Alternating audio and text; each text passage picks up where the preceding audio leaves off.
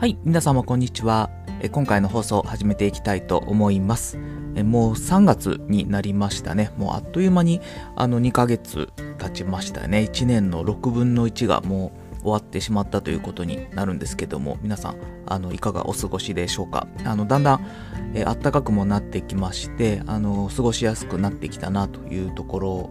かなと思いますので、あのまあ、体調に気をつけてっていうことでもそんなにまあ、乱れる季節じゃないかもしれないですけれども、まあ、花粉症とかもまただんだん始まってくると思いますし、まだ気を抜かずに、えー、暖かい日も寒い日もこう繰り返してくると思うので、まあ、体調に気をつけていっていただきたいというふうに思います。えっと、今日はですね、えー、企業分析の情報源についてちょっとお伝えさせていただこうかなと思ってます。あの、私仕事柄、企業分析いろいろすることがありまして、で、えー、その中でですね、まあ、使う、よく使うサイトというものがありまして、それを今回お伝えさせていただこうと思います。で、あとですね、実際のえっと、企業分析の、えー、実例というものも、ちょっと私のブログに、えっと、まとめているものがあるので、ちょっとそのサイト、そのページですね、についてもちょっと簡単にどういうことをやっているのかっていうのをお話ししつつ、えー、今回の放送という形にしたいと思ってます。で、まずですね、えー、企業分析で使うサイトということで、えー、と、今回は1、2、3、4、5と、えー、5つあります。で、ちょっとそれぞれについて簡単に、えっと、概要をお話しさせていただきます。え、1つ目がですね、えー、エディネットですね。まあ、これ有名だと思うんですけれども、えっと、日本の上場企業の決算書があるサイトになってます。で、えー、ここのサイトに入ってもらって企業名打ち込むと、その企業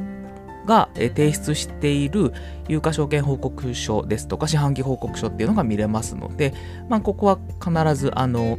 企業分析のとこでは使います。まあ、非上場の会社はここには載ってないんですけど、まあ、上場企業を分析するときには載ってますっていうのがエディネットというものになります。後であの今回紹介するサイトの一覧は概要欄に貼っておきますので、またちょっと見ていただければと思います。で次、2つ目なんですけど、エドガーというものがあります。えっ、ー、と、これはですね、アメリカの上場企業の決算書が格納されているサイトになります。日本はエディネットって言うんですけど、えー、アメリカの場合はエドガーというものになります。で、アメリカの上場企業っていうと、まあ、GAFA と呼ばれる、えっ、ー、と、Google、Apple、Amazon、えー、Facebook ですね。まあそういうところの会社があったりですとか、まあテスラとかもあったりしますね。あのそういうところの、えー、企業の決算書が格納されています。で、エドガの使い方に関しては、えっと、私のブログの方でちょっとまとめているものがありますので、まあ、ちょっとそれも、えっと、概要欄に貼り付けておきますので、え利用される方はここ、そのページを参考に見ていただくといいかなと思ってます。で、えっと、このエドガーに関しまして、まあ、情報源が英語になってしまうので、えー、ちょっと翻訳、まあ、そのまますっと読める方は問題ないと思うんですけど、えー、少しちょっと英語苦手だよって方は翻訳サイト使うかと思います。で、翻訳サイト使うときはですね、まあ、Google 翻訳でも全然いいんですけれども、えー、別途ですね、DeepL という、翻訳サイトがありまして、まあ、こちらの方が私の感覚的には精度がいいのかなと思いますので、えー、DeepL って、えーと、Google で検索すれば出てきますので、まあ、その翻訳サイトを使っていただいて、えー、日本語訳するのがいいのかなというふうに思ってます。まあ、それが3つ目ですね。情報源の3つ目です。で次4つ目が、えっと、バフェットコードというサイトです。で、これどういうサイトかと言いますと、えっと、ワンストップで効率的な企業分析ができる無料のツールになっていて、まあ、売上の推移ですとか、えー、財務諸表の、えー、大きい単位ですね、流動資産とか固定資産とか、まあ、そういうのが、まあ、えっと、ビジュアル化して見れたりしますので、まあ、かなり、えー、分かりやすいサイトになってます。えっと、まあ、まずこのサイトで、えっと、上場企業であれば、えっと、バフェットコードの中にあるので、これを見ていただくのもいいんじゃないかなと思います。まあ、私もかなり、えー、使ってます。で、リリース、このサイトができたのが、えっと、去年のえー、まあ、1年ぐらいかな。まず、また1年ぐらいしか経ってないので、えー、知らない方もいらっしゃるかと思うんですけど、かなりあの使えるサイトかなと私は思ってますので、ぜひ積極的に使っていただくのがいいんじゃないかなと思ってます。であと最後はですね、まあ、Google 検索ということで、えー、今申し上げたような